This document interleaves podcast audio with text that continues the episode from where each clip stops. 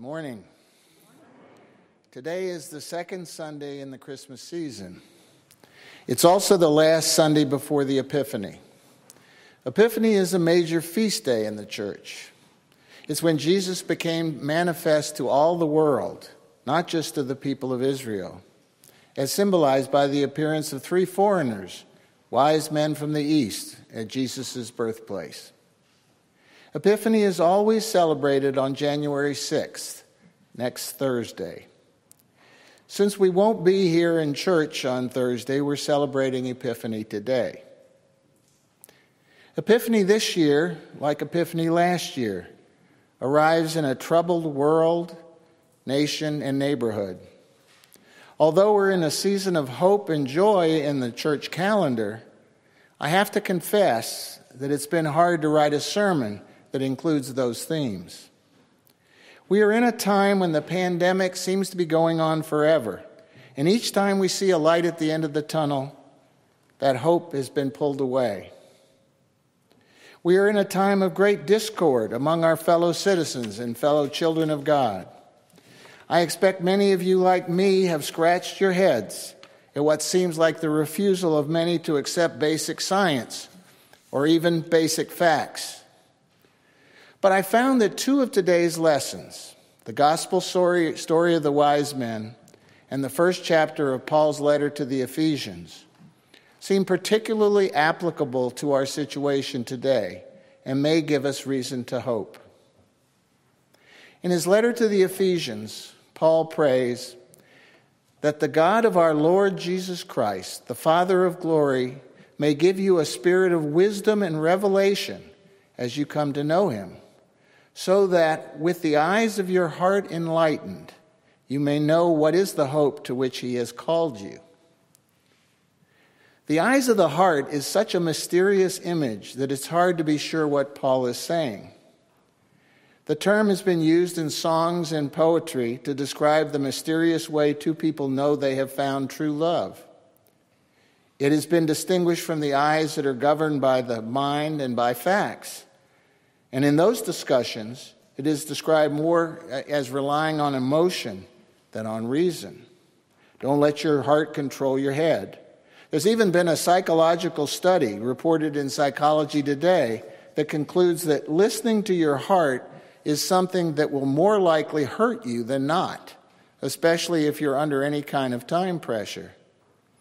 But I suspect that Paul is talking about something much deeper than seeing the world through the eyes of emotion when he talks about the eyes of your heart being enlightened. It seems to me that what Paul is describing is greater than reliance on emotion alone or even on facts alone. It involves love and revelation and wisdom and hope. Then we come to Matthew's story of the wise men. We all know the story. They followed a star to the place where Jesus and his family were staying in Bethlehem. They gave them gifts, gave him gifts, and paid him homage. And then they headed home, being careful not to let King Herod know where Jesus was. Have you ever thought about how extraordinary that story really is? Matthew is the only gospel where the wise men are mentioned, and he leaves out most of the story before they arrive in Jerusalem. Why did they decide to follow this newly appearing star? What sort of obstacles or discouragements did they face on their journey? Matthew doesn't tell us, but it's hard to imagine that their journey was easy or that they didn't have questions and doubts along the way about what they were doing. And if you look through their story through the eyes of 21st century science, the story becomes even more fantastical. Some research, particularly by British physicist Colin Humphreys, has concluded that the star was probably a comet that appeared around 5 BC, a year before King Herod died, and which was reported in China and, and other places. We know that folks in earlier eras, uh, where there was no light pollution and when it was easier to see the stars, were far more conscious of the sky and paid more attention to it than most of us do today. And the wise men seem to have been experts in observing the, the sky. According to scholars, they were probably from Babylonia. They weren't Jewish, and they may have worshiped many gods rather than one. Yet somehow, with the appearance of a comet, they concluded not just that it signified the birth of a king, but that that king was the king of the Jews. Then they traversed afar, as we just sang, being led by a star that moved ahead of them as they traveled from the east to the west, ultimately stopping over the house in Jerusalem or in, in Bethlehem where Jesus and his mother were. The wise men were operating under 5 BC knowledge, where comets were thought to appear in the upper atmosphere beneath the level of the moon. They thought comets moved, is like the rest of the cosmos, across a sky that moved around the fixed Earth. Today, we know that comets, like the Earth, have orbits around the sun. While they move relative to each other, uh, relative to other objects in the sky, their movement across the sky that we can see with the naked eye is caused by the Earth's rotation. That's likely what caused the nightly movement from east to west and led the wise men from far in the east.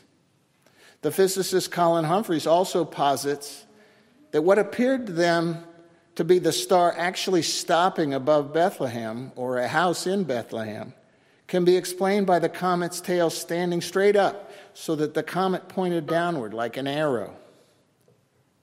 If that is true, then based on modern science, where the star stopped depended on where the observer was located. That star would have been pointing to lots of houses from China across Asia to Bethlehem and beyond. If the wise men had not been just outside of Bethlehem when it stopped, they would have completely missed where Jesus was staying. So the wise men were operating from uh, uh, an erroneous scientific basis. But even from their ancient worldview, why would anybody think that they could make such a long journey relying on only a star to lead them? Every night the comet came up in the east and moved until it set in the west, so they kept heading west. This went on for weeks or months. There was nothing to indicate how they would know when they got to the place where the king was located. They were traveling in the dark to a place they'd never been. Can't that be really disconcerting even today? Their story reminded me of a car trip my family once made to Warren, Pennsylvania. We left DC after work, and by the time we got to western Pennsylvania, it was pitch dark. We were trying to navigate using a map and a flashlight. We missed hitting a deer by inches. And everybody in the car will swear that the signs to Warren would say, Warren, 25 miles, and then later, Warren, 28 miles, with the distance on the signs moving up and down. We were sure we'd never get there. The wise men were in the same boat. We know they were feeling lost because they had to ask Herod for directions. Their journey seems even more amazing when you think that they were willing to make this long and uncertain trip as a simple act of generosity to revere a new king and give him presents. Doesn't the fact that they even undertook this journey show that they were seeing with the eyes of their hearts, enlightened by God's Spirit?